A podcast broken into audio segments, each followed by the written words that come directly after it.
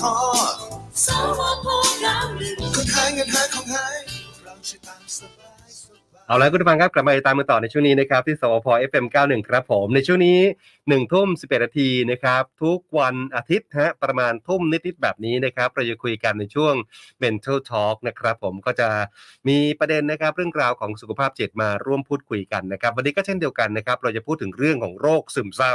ได้ยินกันมาเยอะนะครับบางท่านอาจจะมีภาวะแบบนี้อยู่ หรือว่าบางท่านอาจจะได้ยินแต่ว่าอาจจะไม่ได้รู้จักมากนักนะครับ วันนี้จะมาทำความรู้จักแล้วก็ ลองดูครับว่าจะมีวิธีการสังเกตอย่างไรนะว่าใครเป็นหรือว่าเราเป็นไหมนะครับ แล้วก็แนวทางในการรักษานะครับ ระหว่างที่เราไลฟ์อยู่นี่นะครับก็ทุกช่องทางเลยนะครับ ฝากกันช่วยกันกดไลค์กดแชร์นะครับ จะได้เป็นกำลังใจให้กับทีมงานด้วยนะฮะหรือว่าท่านใดมีคำถามมีข้อสงสัยก็สามารถคอมเมนต์มาใต้ไลฟ์นี้ได้เลยนะครับ ทุกช่องทางเช่นเดียวกันนะครับที่ FM91 Traffic Pro ในช่วงนี้ครับ ปรับเปลี่ยนมุมมอง สำรวจความคิด ดูแลสุขภาพจิตให้มีสุขกับ Mental Talk by จิตพนุภูมิฉันมงคล วันนี้เราคุยกันนะฮะกับอาจารย์ทั้งสองท่านนะครับผม อาจารย์รุจิราหมอกเจริญหรือว่าอาจารย์หน่อยนะครับนักจิตวิทยาระดับ 6 ครับ โรงพยาบาลจุฬาลงกรณ์ สภากาชาติไทยนะครับ แล้วก็อาจารย์ระพีกรเปี่ยมพืช หรือว่าอาจารย์ต้องนะครับ อาจารย์ประจำภาควิชาจิตวิทยา คณะศึกษาศาสตร์นะครับ มหาวิทยาลัยรามคำแหงนะครับ สวัสดีอาจารย์ทั้งสองท่านครับ สวัสดีครับ สวัสดีครับอ่ามาครบถ้วน สวัสดีครับผม สวัสดีครับอ่าสดใสกันทั้งคู่เลยนะอาจารย์ ค่ะ ขอบคุณค่ะ ครับผมครับผมวันนี้วันนี้พูดถึงเรื่องของของโรคซึมเศร้านะครับ ของโรคซึมเศร้า ก็ เอาอย่างนี้ก็ได้ครับผมอยากจะแชร์เพราะว่าในส่วนตัวของผมเนี่ยนะฮะที่มีการติดตามข่าวคราว ในโดยเฉพาะในช่วงแค่สองสามสัปดาห์ที่ผ่านมานี้เองนะครับ เห็นนะฮะคนดังหลายคนในต่างประเทศนะฮะนักวอลเลย์บอลเกาหลีใช่ไหมครับเน็ตไอดอลเกาหลีหรือแม้กระทั่งนางงามนะครับของของสหรัฐเนี่ยนะก็ได้ยินข่าวว่าทำร้ายตัวเอง หรือว่าฆ่าตัวตายเนี่ยนะครับ ก็ ก็คาดว่าจะมาจากสาเหตุนี้นะฮะกับเรื่องของภาวะโรคซึมเศร้าที่เกิดขึ้นแสดงว่ามันก็น่ากลัวเหมือนกันใช่ไหมฮะอาจารย์หน่อย คือพักถ้าเกิดว่ามีเรื่องของการทำร้ายตัวเองขึ้นมาเนี่ยค่ะ มันก็เป็นโรคที่เราก็ควรที่จะสนใจแล้วก็เฝ้าระวังนะคะ แต่ว่าภาวะของการทำร้ายตัวเองเนี่ย มันเป็นได้อีกในหลาย ๆ โรคเหมือนกันค่ะ คือการทำร้ายตัวเองไม่ได้หมายความว่าแค่เป็นแค่โรคซึมเศร้าอย่างเดียวนะคะอ๋อฮะฮะฮะฮะ มันมันก็มาจากได้หลากหลายสาเหตุเหมือนกันใช่ไหมฮะใช่ค่ะอืมครับครับ อาจารย์ต้องแล้วครับเอ่ออยากจะถามอาจารย์ต้องอย่างนี้ดีกว่าว่า เอ๊ะจริง ๆ เนี่ยเราเราก็เป็นอาจารย์ที่ที่ที่ดูแลนะฮะด้านจิตวิทยา เคยเคยเจอใครที่มีแบบภาวะโรคซึมเศร้า บ้างไหมครับในชีวิตจริงอะไรเงี้ยอาจารย์ถ้าถ้าไม่ไม่นับคนไข้ใช่ไหมคะครับถ้านั้นถ้าแบบคนรับ ขออนุญาตถามอาจารย์อาจารย์อาจารย์ต้องนิดหนึ่งคืออาจารย์ก็เป็นเป็นอ่าคุณหมอที่ที่ดูแลคนคนไข้ด้วยใช่ไหมฮะค่ะใช่ค่ะอ๋อเอาคนไข้ด้วยก็ได้อาจารย์เป็นยังไงเยอะไหมคนที่เขาเป็นซึมเศร้าเนี่ยคนที่เขาเป็นซึมเศร้าเนี่ย ค่ะ ก็อย่างอย่างอย่างสมมติว่าช่วงที่ผ่านมาในที่มหาลัยเองนะคะ ก็ ได้ได้เปิดโครงการเนาะรับให้คำปรึกษาเนี่ยค่ะ ก็มีนักศึกษาที่เข้ามารับบริการในเรื่องของแบบมาปรึกษาเรื่องปัญหาซึมเศร้าเนี่ยค่อนข้างเยอะเหมือนกัน อืมอืมก็น่าจะแบบแล้วเรารู้เลยไหมว่าเนี่ยเขาเป็นหนึ่งอะไรอย่างเงี้ยอาจารย์อ่าไม่ค่ะ ก็ก็ต้องมีการพูดคุยมีการประเมินก่อนเราถึงจะทราบเนาะว่าเออเขามีเป็นในเรื่องของโรคซึมเศร้าจริง ๆ หรือเปล่าหรือว่าเป็นปัญหาอื่น อืมฮะฮะฮะก็คือคนที่ตัดสินได้หรือว่าหรือว่าจะได้บอกว่าคนเนี้ยเป็นหรือว่าไม่เป็นอะไรอย่างเงี้ยนะครับ ก็ก็คือต้องต้องผ่านกระบวนการใช่ไหมครับผ่านกระบวนการในการประเมินการตรวจสอบนะครับนะฮะเอาละทีนี้อาจารย์หน่อยนะครับโรคซึมเศร้านะครับ คืออะไรครับ จริง ๆ จริง ๆ มันก็เป็นโรคโรคทางจิตเวชอย่างหนึ่งนะคะ แต่ว่ามันเป็นโรคที่เราพบค่อนข้างบ่อยมาก จริงๆ เรียกว่าเป็น common disease เลยก็ได้ก็คือเจอบ่อยมากอย่างเช่นอ่ามันจะมีอยู่ประมาณ 2 โรคอะค่ะที่เราจะเจอบ่อยก็คือเรื่องของ depression ก็คือเรื่องโรคซึมเศร้า แล้วก็เรื่องของโรควิตกกังวล ก็คือเรื่องของโรค anxiety แต่ว่าวันนี้เนี่ยที่เป็น depression นะคะจริง ๆ ถ้าจะอธิบายง่าย ๆ ก็คือในในความชุกที่เราเจอนะคะเขาบอกว่าจะเจอประมาณ2%เปอร์เซ็นต์สองเปอร์เซ็นเนี่ยหมายความว่าในคนหนึ่งร้อยคนเนี่ยเราจะเจอแล้วว่าน่าจะเป็นโรคซึมเศร้าเนี่ยประมาณสองเปอร์เซ็นต์ อือฮึอย่างเช่น พนักงานสวพ91เนี่ยค่ะถ้ามีมีพนักงานประมาณ 100 คนเนี่ย แปลว่าเฮ้ยอือฮึภายใน 100 คนในออฟฟิศหรือว่าในบริษัทเนี่ยน่าจะมีประมาณ 200 คนแล้วนะที่ควรที่จะดูแลหรือว่าควรที่จะเฝ้าระวัง อันนี้คือว่ากันตามสถิติว่ากันตามความชัวร์เออนะคะ นั่นหมายความว่า2%ใช่ไหมฮะอ่าใช่ค่ะ นั่นหมายอืมความว่าเอ้ยจริง ๆ มันก็เป็นโรคที่เราเจอบ่อยครับแต่ว่าเราเนี่ยค่อนข้างที่จะเข้าใจมันได้น้อย มีแต่ช่วงเนี้ยค่ะ ที่พอมีข่าวขึ้นมาโรคซึมเศร้าก็จะได้ยินเยอะมากขึ้น ซึ่งใช่บางทีเนี่ยมันอาจจะ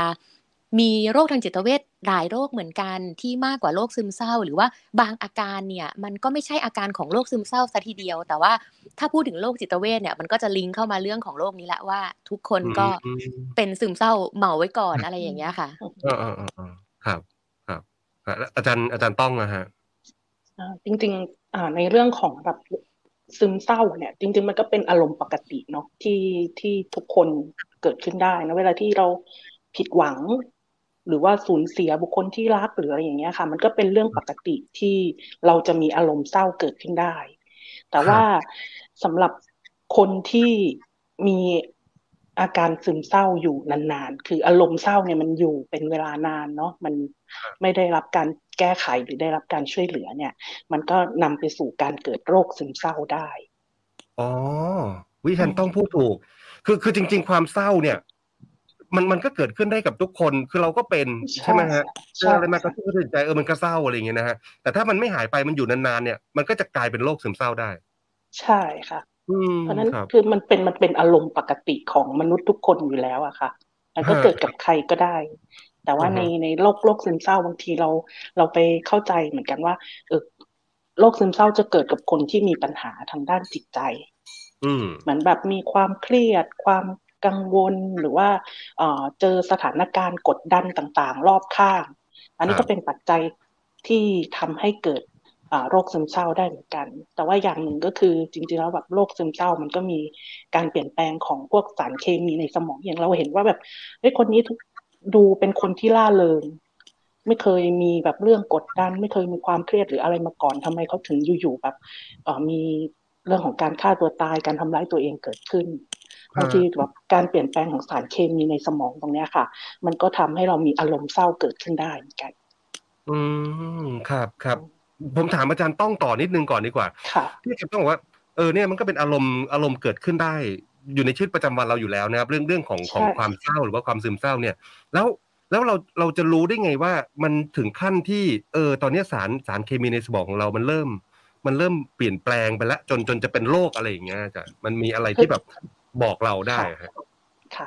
ก็ถ้าถ้าแบบคนที่เป็นโรคซึมเศร้าเนี่ยค่ะ อาการเศร้าหรือว่าอารมณ์เศร้าที่เกิดขึ้นมันจะเป็นอยู่ตลอดทั้งวัน แล้วก็แบบครับคือเป็นทุกๆวันอย่างเงี้ยค่ะ แต่ว่าถ้าคนปกติเนี่ยเหมือนกับอ่าเราเศร้าแต่เราก็ยังไปทำงานอย่างอื่นได้ พอมาคิดเรื่องนี้มันก็อาจจะเศร้าอีกนะคะอันนี้เป็นอืมเป็นเรื่องปกติ แต่ว่าถ้าเกิดคนที่เป็นซึมเศร้าเนี่ย คือมันมันเป็นทั้งวันเลยทำยังไงก็ไม่หาย คิดทั้งวันเจออะไร ใครพูดอะไรก็แบบร้องไห้ง่าย อันนี้ก็เป็นอ่าอาการหนึ่งที่ที่บ่งชี้ว่าตอนเนี้ย เรากำลังเริ่มมีอาการของโรคซึมเศร้าแล้ว เหมือนเหมือนว่า เออมันเริ่มเศร้าแล้วเราสะบัดมันไม่ออกใช่ไหมฮะอ่าใช่ค่ะมันมันอยู่กับเราตลอดเวลานะครับ แล้วอาจารย์อาจารย์หน่อยเคยซึมเศร้าไหมครับเคยคือเสริมเสริมอาจารย์ต้องดีกว่าคือ จริง ๆ แล้วถ้าเกิดว่ามันมีหลายประเด็น อย่างครับอย่างมีเรื่องเข้ามา แต่ว่ามันสลัดความเศร้าไม่ออกเนี่ยมันจะเป็นทุกเรื่องจริงๆค่ะ อย่างมันจะมีบางช่วงที่แบบอะพอเรื่องงานก็เศร้า เรื่องครอบครัวก็เศร้าฮะเคยอ่ามันจะมีอาการของโรคเหมือนกันที่มันก็จะวินิจฉัยเรื่องของโรคซึมเศร้าว่าไอ้กิจกรรมที่มันเคยสนุก เคยทำแล้วมันโอเคเนี่ยพอเป็นโรคซึมเศร้าขึ้นมา มันก็ไม่สนุกมันก็ไม่โอเคเหมือนเดิม เช่นคืเช่นมัอะไร มันเศร้าไปได้ทุกเรื่อง อย่างเช่น บางคนเนี่ยเคยอันนี้อาจจะเป็น อาจจะเป็นผู้ป่วยอาจจะเป็นคนไข้อะนะคะ อย่างเช่นบางคนเคยดูซีรีส์ครับเกาหลีสนุก พออ่าไปดูซีรีส์ตอนนี้ก็ไม่สนุกแล้ว บางคนเนี่ยเอ่อเปิดเลื่อน YouTube ไปได้ทั้งวันเคย enjoy เคยสนุก พอดู YouTube ก็เบื่อไปหมด มันเศร้าไปหมด มันไม่รู้จะทำอะไร คือกิจกรรมที่เคยทำแล้วมัน enjoy เนี่ย มันก็อ่าฮะไม่ได้สนุกไม่พึงพอใจเหมือนเดิมอะค่ะอืมแล้วมันจะคไม่รับพึงพอใจไปทุกเรื่องด้วยค่ะ อย่างที่อาจารย์ต้องบอกคือ ถ้าเป็นอืมเรื่องอารมณ์เศร้าเนี่ย มันอาจจะเป็นแค่บางเรื่องครับของเรา แต่โรค depression เนี่ย มันจะลามไปในหลาย ๆ เรื่องอืมันจะมีความคิดลบกับทุก ๆ เรื่องเนี่ย เกือบตลอดเวลาและเกือบทุกเรื่องเหมือนกันค่ะ อือหือนะครับ คือพอจะนึกภาพตามอาจารย์ที่ว่ามา อาจารย์อาจารย์มีอาจารย์อะไรเสริมไหมฮะอย่างอย่างสมมติว่าเราบอกว่าเราชอบไปเรียน เราชอบทำงานเนี่ยอยู่ๆมันรู้สึกแบบว่าไม่อยากไปเรียนไม่อยากทำงานอือหืออันเนี้ย คือมันก็อาจจะแบบเป็นอาการหนึ่งแต่อันนี้ต้องแยกให้ออกระหว่างแบบ เราขี้เกียจหรือเปล่าอะไรอย่างนี้ด้วยนะก็เลยจะก็เลยจะถามอาจารย์เพราะว่าบางทีวันจันทร์ตื่นมาเราก็ไม่อยากไปทำงานเหมือนกันนะใช่ใช่ที่บางทีมันแต่หมดไฟจริงอยากทำงานเออใช่ครับจริงครับๆนะคะ หลาย ๆ คนก็จะเข้าใจผิดเหมือนกันว่า คือมันจะมีลักษณะอาการที่แบบรู้สึกเหนื่อยหน่าย รู้สึกหมดแรง รู้สึกไม่อยากทำอะไรด้วย บางคนเนี่ยได้แต่นอนคือนอนนิ่งๆอยู่บนที่นอนครึ่งวันก็ทำได้อะไรอย่างเงี้ยค่ะอ่าฮมันจะแยกยากระหว่างขี้เกียจใช่ กับใช่ซึมเศร้าเหมือนกัน อืมนะอะเดี๋ยวเดี๋ยวค่อยๆค่อยๆค่อยๆเรียนรู้หรือว่าเข้าใจมันไปตามสเต็ปนะครับทีทีนี้ผมขออนุญาตสลับกันนิดนึงเพราะว่าประเด็นในวันนี้โรคซึมเศร้ามีคุณผู้ฟังคุณผู้ชมหลายคนที่คอมเมนต์มาสอบถามกันเยอะเลย ขอสลับกันระหว่างคำถามจากจากจากดีเจเนาะแล้วก็อ่าใช่คอมเมนต์จากผู้ฟังด้วย มีมีคุณธนพลนะมีคุณธนพลนะครับบอกว่านะครับ น้องสาวมีอาการเครียดนะครับ บางครั้งเนี่ยร้องไห้ พักหนึ่งหัวเราะอ่า บางครั้งถ้าเขาทำอะไรแล้ว เขาไม่ถูกใจ เขาร้องไห้ เขาชอบให้คนอื่นชมเขา ครั้งล่าสุดบ่นว่าอยากตายอยากตายไปซะอะไรอย่างนี้นะฮะ ลักษณะเช่นนี้เป็นโรคซึมเศร้าไหมครับ ก็อาเป็จานรย์เป็นสัญญาณเตือนเนาะที่ครับอาจอาจจะมีเนาะอันนี้เรายังบอกไม่ได้ว่าเขาเป็นหรือไม่เป็น ก็อาจจะเป็นอืมสัญญาณเตือน เพราะว่าหนึ่งมีความคิดเรื่องของอยากตายด้วยร้องไห้ง่าย อย่างเงี้ยค่ะ อันนี้ก็เป็นสัญญาณเตือนเบื้องต้น เพราะฉะนั้นถ้าถ้ามีสัญญาณเตือนตรงเนี้ยเราอาจจะอ่าพาเขาเข้าไปสู่กระบวนการรักษาก็ได้นะคะ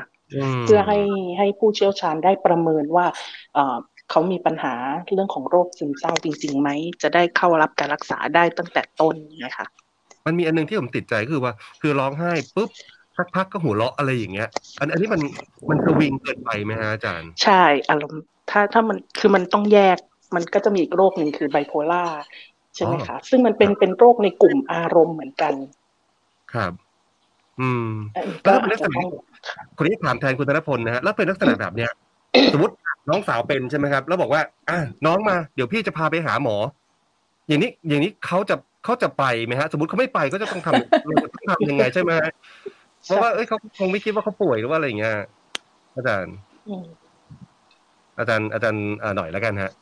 อ๋อค่ะฮะคือมันเป็นโรคของกลุ่มอารมณ์จริงค่ะ แต่ว่าทีนี้ครับเนี่ยไม่แน่ใจด้วยว่าอายุเนี่ยสักประมาณสักเท่าไหร่คือ ถ้าเป็นโรคซึมเศร้า แต่ถ้าเราเจอในวัยรุ่นเนี่ยค่ะ อารมณ์ก็อาจจะสวิงแบบนี้ได้เหมือนกัน ในวัยรุ่นเนี่ยส่วนใหญ่ที่เป็นซึมเศร้าจะออกออกไปในทางหงุดหงิดอือฮึ ซะด้วยซ้อืมำหงุดหงิดแล้วก็อารมณ์มันจะไม่คงที่อะค่ะ ขึ้นขึ้นลงลงตามภาษาวัยรุ่นอะไรอย่างนี้ด้วย ทีเนี้ยอย่างที่เราคุยกันแหละค่ะว่าจะให้แน่นอนเนี่ยคุณได้รับการวินิจฉัย แต่ว่าอือฮึการที่จะให้ให้ผู้ป่วยที่เขายังไม่ได้อยากที่จะเข้ารับการรักษาจริง ๆ หรือการวินิจฉัยจริง ๆ เนี่ยมันอาจจะต้องพูดคุยกันยาวเลยล่ะค่ะว่า มันมีความทุกข์เกี่ยวกับสภาวะตอนนี้ของเขาเนี่ยมากน้อยแค่ไหน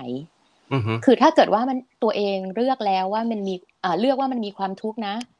มันก็อาจจะเลือกช้อยสองว่าเอ้ยโอเค มันอาจจะมีโอกาสที่จะดีขึ้น มีโอกาสที่จะมีความสุขนะโรคเนี้ยมันรักษาได้นะ แต่ตอนเนี้ยเขาได้รับผลกระทบของสิ่งที่อารมณ์ขึ้นขึ้นลงลงของตัวเองแบบเนี้ยค่ะ มากน้อยแค่ไหนแต่ว่า เท่าที่ฟังแล้วบ่นว่ามีความคิดทำร้ายตัวเองเนี่ยครับอันเนี้ยเชื่อว่าใจก็น่าจะทุกข์พอสมควรแหละอืมอันเนี้ยน่าจะชวนชวนกันหรือว่าจะไปหาหมอ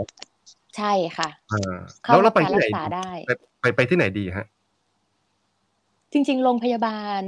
ของรัฐ หรือว่าโรงพยาบาลของเอกชนหลาย ๆ ที่ก็มีจิตเวชนะคะ หรือว่าอ๋อแม้แต่แม้แต่หน่วยที่เป็นเอ่อโรงพยาบาลเล็ก ๆ อย่างเช่น เป็นโรงพยาบาลที่อาจจะไม่ใช่เป็นโรงพยาบาลใหญ่ๆโรงพยาบาลอำเภออะไรอย่างเงี้ยค่ะ หลายที่ก็เจอเหมือนกันว่าเราก็มีหน่วยจิตเวชมีคุณหมอจิตแพทย์ประจำแล้วเหมือนกันอ๋ออะเอาใจช่วยคุณธนพลนะฮะก็คุยกันดีๆ แล้วก็พากันไปหาหมอนะครับผม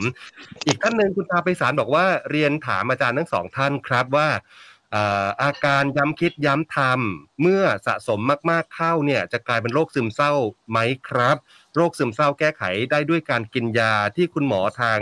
อ่าจิตแพทย์หรือว่าจิตเวชจ่ายยาให้ใช่ไหมครับผม ย้ำคิดย้ำทำอ่าบ่อยๆ เป็นซึมเศร้าไหมอ่านะครับ แล้วก็ซึมเศร้านี่กินยาแล้วหายถูกต้องไหมฮะอาจารย์ อาจารย์อาจารย์หน่อยฮะเชิญนะครับจริง ๆ มันอาจจะเป็นเป็นกลุ่มโรคเป็นผลกระทบของโรคมากกว่าค่ะ คือพอมีอาการย้ำคิดย้ำทำเนี่ยบางทีมันทำงานอะไรไม่ได้เลยอือฮึคือคิดก็จะแบบคิดในเรื่องเดิมๆอะไรอย่างเงี้ยค่ะ คือไม่แน่ใจว่าเอ่อเรื่องของการวินิจฉัยเนี่ยเป็นระดับไหน คือจริงๆแม้แต่โรคจิตเวชเนี่ยมันก็จะมีหลายระดับเหมือนกันนะคะอ๋อมีคลัรักบษณะแบบเป็นเล็กน้อย หรือครับว่าเป็นลักษณะของซีเวียแบบเป็นเยอะแล้วเหมือนกันอะไรอย่างเงี้ยค่ะ แต่ว่าถ้าเกิดว่ามีโรคแล้วมัน มันเกิดผลกระทบเนี่ยมันเกิดความทุกข์เนี่ยค่ะ มันก็อาจจะไม่ได้ถึงขนาดว่าไปเพิ่มอีกโรคนึงเป็น depression แต่ว่ามันคงเป็นความเศร้าที่เกิดจากตัวโรคที่เป็นกระทบกับชีวิตประจำวันนะคะ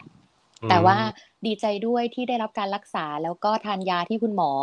อือฮึให้อย่างต่อเนื่องอย่างถูกต้องอะนะคะ อันเนี้ยจะช่วยได้เยอะมากๆเลยค่ะ คือกระบวนการรักษาที่รักษาได้ถูกต้องแล้วก็เอ่ออือฮึผู้ป่วยให้ความร่วมมือเนี่ย มันก็มีแนวโน้มของการที่รักษาได้หรือว่าดูแลได้ คือผู้ป่วยจิตเวชไม่ได้หมายความว่าสุขภาพจิตจะไม่โอเคอะค่ะ ครับแสดงว่าบางทีคือคือคือที่ที่ที่คุณตาไปสารถามมาคือย้ำคิดย้ำทำเนี่ยมันเป็นอาการโรคซึมเศร้าไหมอันเนี้ยมันมันระบุไม่ได้ตอบไม่ได้จะต้องให้ผู้เชี่ยวชาญประเมินก่อนนะฮะใช่ไหมฮะใช่ค่ะด้วยค่ะ อืมอืมอืมอืม นะครับอาจจะเป็นส่วนหนึ่งนะฮะอาจจะเป็นส่วนหนึ่งของของโรคก็ได้ แต่ว่าจะบอกชี้ชัดตรงๆว่าเป็นไหมเนี่ยต้องต้องให้คุณหมอประเมินนะครับผมแล้วก็บอกว่าการทานยานะฮะที่แก้โรคซึมเศร้าอะไรอย่างเงี้ยนะที่ที่คุณหมอจ่ายให้ก็ก็คือช่วยได้นะครับผมมาท่านต่อไปเลยนะฮะอีกท่านหนึ่งนะครับคุณฮักโกเดนนาใช่ไหมครับขออนุญาตถามคุณหมอค่ะโรคซึมเศร้าเกิดจากอะไรคะแล้วเราจะสังเกตได้ยังไงคะ ว่าคนใกล้ตัวเรานะเป็นโรคซึมเศร้าค่ะ อันนี้สังเกตคนอื่นอ่าอาจารย์อาจารย์อาจารย์ต้องครับเชิญนะค่ะก็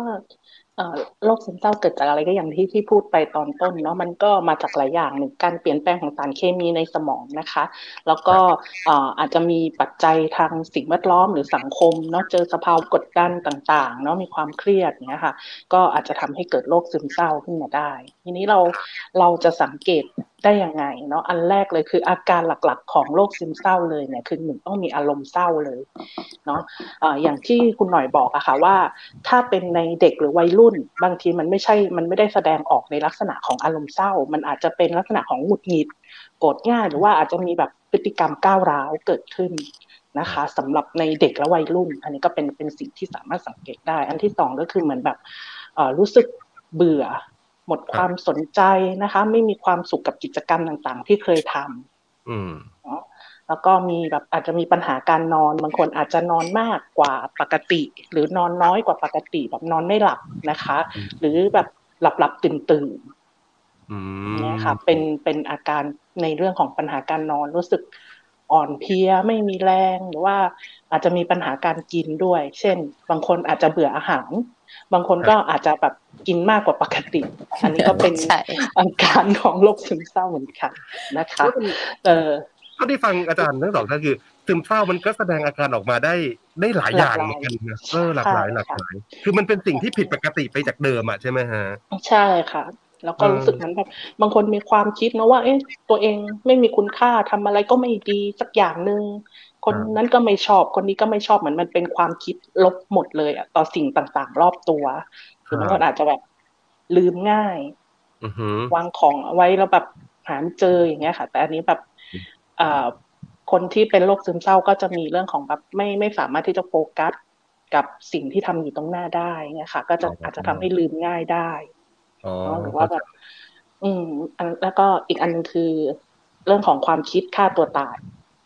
นะครัคะบบางคนอาจจะมีความคิดอยากตาย แค่คิดอยากตายนะคะ หรือว่าบางคนอาจจะมีแบบความคิดที่อยากจะทำร้ายตัวเอง มีพฤติกรรมทำร้ายตัวเองก็ได้ อืมครับแต่หลักๆเลยก็คือเป็นเรื่องของอารมณ์เศร้าที่ที่นำมาเป็นหลัก อืมนะครับ ทีนี้ผมขออนุญาตเอ่อเอ่อเชื่อมโยงกับกับบางเคสที่เป็นข่าวอย่างสัปดาห์ที่แล้วนะก็มีมีคุณผู้หญิงท่านหนึ่งนะครับ ที่เหมือนจะมีปัญหามากเลยในครอบครัวนะฮะคุณพ่อก็ป่วยใช่ไหมครับ อ่าอาจจะมีปัญหาเรื่องเงินเรื่องอะไรอย่างนี้ด้วยอะไรอย่างเงี้ยนะฮะก็ก็โพสต์เหมือนโพสต์อำลานะครับ แล้วก็ไปกระโดดสะพานเสียชีวิตอย่างเงี้ยนะครับ อย่างเงี้ยมันเป็นลักษณะของซึมเศร้าไหมครับอาจารย์หน่อยฮะค่ะจริงๆ มันก็อาจจะตัดสินยากนะคะ แต่ว่าถ้าเกิดว่ามันมีการทำร้ายร่างกายเนี่ยเมื่อกี้ที่อาจารย์ต้องไล่มาค่ะครับมันก็บ่งบอกอาการของโรคในหลายอาการเหมือนกัน โดยเฉพาะเรื่องที่แบบเอ๊ะเขาก็วนเวียนเรื่องของความคิดทำร้ายตัวเองอยู่ แล้วก็อืมมีการส่งสัญญาณเตือนด้วย ว่าใช่โอเคเดี๋ยวเดี๋ยวจะมีการเดี๋ยวอาจจะไม่อยู่แล้วนะอ่าถ้าเกิดว่าไม่อยู่จะต้องสวดกี่วันทำบุญกี่วันอะไรอย่างเงี้ยค่ะมันมีสัญญาณเตือน อยู่มันก็บ่งบอกว่าเขามีความคิดเรื่องของการทำร้ายตัวเอง แล้วก็มีความเศร้าเรื่องของการที่รู้สึกว่าโลกมันไม่น่าอยู่ หรือว่ารู้สึกว่าไม่พอใจในตัวเอง ไม่พอใจในคนอื่น อะไรอย่างเงี้ยค่ะ คือมันมันเข้าได้ในหลาย ๆ อาการของโรคซึมเศร้าเหมือนกัน แต่ว่าอย่างที่เรียนไปตลอดนะคะว่า มันวินิจฉัยยากจริง ๆ กรณีที่มันเป็นข่าวหรือว่าเป็นข้อความเป็นบางอย่างที่เราไม่ได้พูดคุยกับเขาโดยตรงแบบนี้ค่ะ อันนี้อาจจะยากในการที่จะบ่งบอกว่า เอ๊ะตกลงแล้วมันน่าจะเกิดมันน่าจะเป็นอะไรอะไรอย่างเงี้ยใช่ใช่ทีนี้ถูกผมขออนุญาตลงลงลึกนิดนึงแล้วกันเพราะว่าในในข่าวที่เราติดตามเนี่ยนะฮะเพื่อนของเขาเนี่ยนะครับ ก็ก็ได้ยินได้ฟังเขาบ่นบ่น อยากจะฆ่าตัวตายอยู่อยู่หลายครั้งเหมือนกันไม่อยากมีชีวิตอยู่บนโลกใบนี้แล้วอะไรอย่างเงี้ยซึ่งซึ่งเพื่อนเพื่อนที่อยู่รอบๆข้างก็ไม่คิดว่าเขาจะทำแบบนั้นจริงๆอะใช่ไหมฮะคือถ้ามันเจอลักษณะแบบเนี้ยมีคนมาบ่นให้เราฟังเป็นเพื่อนก็ดีอย่างเงี้ยเราจะต้องทำยังไงดีครับ คือคือถ้าสมมติว่าพาเขาไปปรึกษาหมอไปหาคุณหมอเอ่อมันจะช่วยเขาได้ไหมที่จะไม่ต้องจบชีวิตแบบนี้อาจารย์อาจารย์ต้องนะอาจารย์นะคืออันนี้เดี๋ยวเรียนให้ทราบก่อนว่าแบบจริง ๆ คนที่เป็นโรคซึมเศร้าเนี่ย มันไม่จำเป็นที่ต้องฆ่าตัวตายทุกคน นะคะ อาจจะเป็นโรคจิตเวทอื่น ๆ ก็ได้ ที่ที่จะนำไปสู่การฆ่าตัวตายทีนี้การที่เราเห็นเพื่อนเนาะโพสใน Facebook หรือว่าในหรือว่าพูดบ่อยๆอย่างเงี้ยเกี่ยวกับเรื่องของการฆ่าตัวตายอะค่ะเราการที่เราพาเข้าไปพบแพทย์เพื่อวินิจฉัยนะคะ หรือว่าเพื่อให้การรักษาเนาะไม่ว่าจะด้วยยาหรือว่าการทำจิตบำบัดก็ตาม อันนี้ก็เป็น แนวทางเนาะการรักษาที่สามารถช่วยลดในเรื่องของอารมณ์ได้ แต่ถามว่าแบบไปพบแพทย์ไปพบผู้เชี่ยวชาญทางด้านสุขภาพจิตแล้ว มันจะช่วยให้เขาไม่ฆ่าตัวตายเนี่ย ได้ไหมทุกทุกเคสไหมอันนี้ตอบไม่ได้ มันก็ตอบไม่ได้เนาะใช่ใช่ใช่เพราะว่าบางทีอะสุดท้ายบางทีเขาหาทางออกไม่ได้จริง ๆ ครับเนาะเขาก็ ตัดสินใจที่จะจบชีวิตแบบนั้นก็มีครับ ครับ อ่า ทีนี้ทีนี้อีกนิดนึงนะอาจารย์อ่าขออนุญาตถามอาจารย์หน่อยนะครับ คืออย่างอย่างถ้าเราเออเห็นเพื่อนนะฮะโพสต์ละนะครับ หรือว่าแชร์ความรู้สึกของเขาใน Facebook ในในในโซเชียลของเขาก็ตามทีนี่นะว่าเออไม่อยากอยู่ละไม่อยากมีชีวิตอยู่เลยอะไรอย่างเงี้ยนะฮะการที่จะพาไปหาหมอเนี่ยผมว่ามันเป็นเรื่องยากเหมือนกันนะถ้าเราเป็นแค่เพื่อนอะไรเงี้ยใช่ไหมฮะเราเรามีวิธีการอื่นใดไหมครับ อย่างเช่น ไปคุยกับเขามากขึ้น พาเขาไปเที่ยวอะไรอย่างเงี้ย นัดเขากินข้าวอะไรอย่างเงี้ยมันมันจะช่วยได้ไหมอาจารย์อาจารย์หน่อยค่ะ จริง ๆ ก็ช่วยได้นะคะ คือถ้าเกิดว่าผู้ป่วยเนี่ยค่ะ ส่วนใหญ่แล้วนะคะ เขาจะไม่ค่อยอยากเจอคนนะคะจะรู้สึกว่าแบบอะไม่ค่อยอยากจะติดต่อพูดคุยกับใคร อยากจะเก็บตัวอยู่คนเดียว อยากจะอยู่คนเดียวคือรู้สึกว่าตัวเองก็ไม่ดีคนนู้นก็ไม่ดีหงุดหงิดง่ายอะไรอย่างเงี้ยค่ะ แต่ว่าการที่มันมีสัญญาณแล้วเรารับรู้สัญญาณนั้น แล้วเราอยากจะติดต่อมากขึ้น สนใจมากขึ้นแล้วก็ support มากขึ้นเนี่ยค่ะ บางทีเนี่ยไอ้การสนใจบ่อยๆ หรือว่าการดูแลซึ่งกันและกันเนี่ย มันก็อาจจะช่วยได้ถ้าสมมุติว่ามันมีลักษณะอาการของซึมเศร้าในระดับน้อยหรือระดับปานกลาง อันนี้ค่ะ พวก support ทั้งหลายเนี่ยสำคัญมากแล้วก็ช่วยได้มาก ๆเลยค่ะ อืมนะผมว่าเพื่อนๆหรือว่าคนที่อยู่รอบข้างเนี่ย สำคัญเหมือนกันนะฮะที่ที่จะหันมาเอาใจใส่มากขึ้นนะฮะกับคนที่อาจจะเริ่มส่งสัญญาณแล้วว่าเขามีมีความผิดปกติไป คืออาจจะไม่ได้เป็นซึมเศร้าหรอกแต่ว่าอาจจะมีความผิดปกติด้านด้านสุขภาพจิตด้านอื่นใช่ไหมครับ ใช่ค่ะอะทีนี้มาดูหลักๆ เลยนะสมมติว่านะครับเรารู้แล้วแหละว่าเป็นซึมเศร้านะครับแนวทางในการรักษาเนี่ยมันจะเป็นยังไงครับผมเราโอเคก็ได้ค่ะ คือ มันจะมีหลายระดับของโรคเหมือนกัน แต่ว่าเท่าที่เราเห็นในโซเชียลเท่าที่เราเห็นในโซเชียลอะไรอย่างเงี้ยนะคะมันก็จะมีเหมือนกับว่าคนที่เขาบอกว่าเฮ้ยเขาก็เป็นซึมเศร้านะ แต่ว่าเขาวิ่งมาราธอนเขาออกกำลังกาย อ่า แล้วมันดีขึ้น มีคนถามเยอะเหมือนกันค่ะว่าจริงไหมอะไรเงี้ยคือถามว่าใช้ได้ไหมเกี่ยวกับการเปลี่ยนแปลงกิจวัตรประจำวันของตัวเอง หรือสร้างลักษณะนิสัยใหม่ของตัวเองเนี่ย ถ้าเป็นอ่าเราจะเรียกว่าเป็น mild depression หรือว่าซึมเศร้าในระดับน้อยเนี่ย อันนี้เป็นไปได้ คือการติดต่อ support กับคนอื่น การออกกำลังกาย การดูแลอารมณ์ ความคิดตัวเอง หรือว่าการคือซึมเศร้ามันจะกระทบกับการกินการนอนด้วยใช่ไหมคะ เราก็หันกลับมาดูแลเรื่องของการกินการนอน ให้มันถูกสุขลักษณะเต็มที่ มี self sup มี support group มีกลุ่มเพื่อน มีกลุ่มญาติที่เข้าใจอะไรอย่างเงี้ยค่ะ ออกมาพยายามติดต่อผู้อื่น เปลี่ยนกิจวัตรของตัวเองเนี่ยช่วยได้ แต่กรณีที่เป็น depression แบบอาจจะ เพิ่มดีกรีขึ้นมานิดขั้นรุนแรงในระดับปานกลางใช่ หรือว่าขั้นรุนแรงเนี่ย อันเนี้ยแนะนำให้พบคุณหมอ แล้วก็บางท่านเนี่ยอาจจะได้รับยาทาน ซึ่งอือฮึยาทางจิตเวชเนี่ยมีหลายตัวมาก ๆ ที่ในช่วยในการรักษาซึมเศร้าครับนะคะ มันก็จะมียาที่แตกต่างกัน บางคนบอกว่าฉันก็เป็นซึมเศร้าทำไมฉันไม่ได้ยาเหมือนเธออะไรอย่างเงี้ยค่ะเอามันไม่มีทางเหมือนกัน คืออ๋อฮะบางทีอาจจะเป็นแค่บางอย่างที่ตัวยาซ้ำกัน แต่ว่าก็คจะรับไม่ผมเหมือนกัน ซึมเศร้าครัก็บจะมีหลายอย่างอีก แล้วก็อือฮึการทำจิตบำบัดการคุยกับนักจิตวิทยา อันนี้ก็จะช่วยเสริมเรื่องของยา หรือว่าช่วยในการรักษาได้เหมือนกันค่ะ อืมครับ ผมอาจารย์ต้องนะฮะค่ะก็เอ่อเหมือนเหมือนคุณหน่อยเนาะครับการ support การพูดคุยกับอ่าผู้ที่มีอาการซึมเศร้าในระดับที่มันไม่รุนแรงมากเนี่ยครับบางทีเขาอาจจะไม่ได้ต้องการคำแนะนำหรืออะไรมากแค่ แค่เราอยู่เป็นเพื่อนเขาอะค่ะ นั่งอยู่เป็นเพื่อนเนาะเขาจะรู้สึกว่าเออ อย่างน้อยยังมีคนที่แบบเข้าใจเขาเนาะให้กำลังใจเขาอยู่ครับนะครับ ครับเออบางทีไม่ต้องพูดก็ได้เนาะนะครับใช่ค่ะอยู่เป็นเพื่อนกันอยู่ข้างๆให้ได้เห็นว่าเออเนี่ยมีเพื่อนอยู่นะอะไรอย่างเงี้ยนะครับใช่ทีนี้ทีนี้ไอ้ไอ้สมมุติว่าถึงระดับกลางหรือว่ามากอย่างที่ว่ามาเนี่ยนะฮะเอ่อก็ก็คุณหมอก็จะให้ยาใช่ไหมฮะให้ยาทานเอ้ผมไม่แน่ใจผมก็จะถามแบบเผื่อๆแล้วกันว่า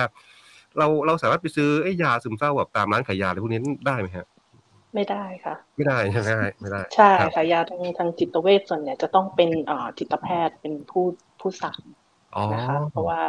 อย่างที่คุณหน่อยบอกว่าแต่ละคนเนี่ยปริมาณยาที่ใช้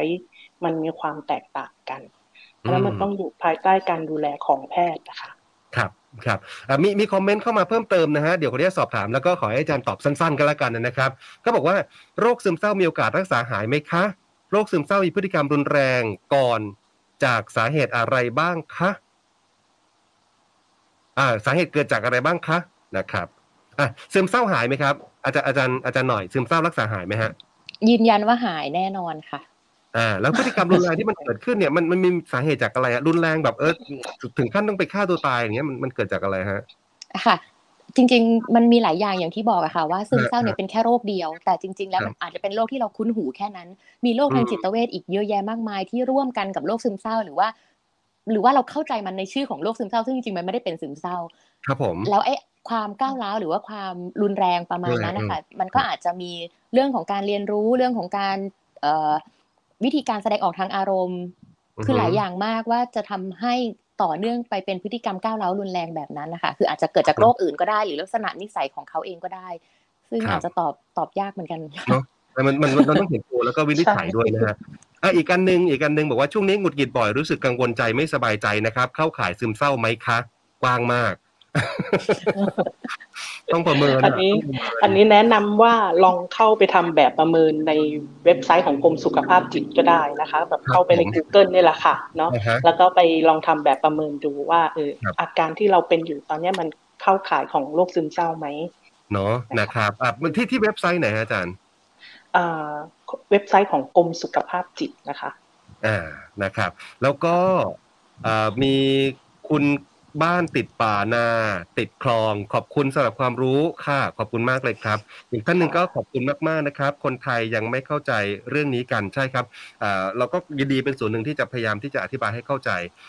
โดยการนำอาจารย์นะฮะผู้รู้เนี่ยมาช่วยพูดคุย แล้วก็แนะนำกันแบบนี้ใน Mental Health นะครับติดตามกันได้ทุกวันอาทิตย์ประมาณทุ่มนิดๆแบบนี้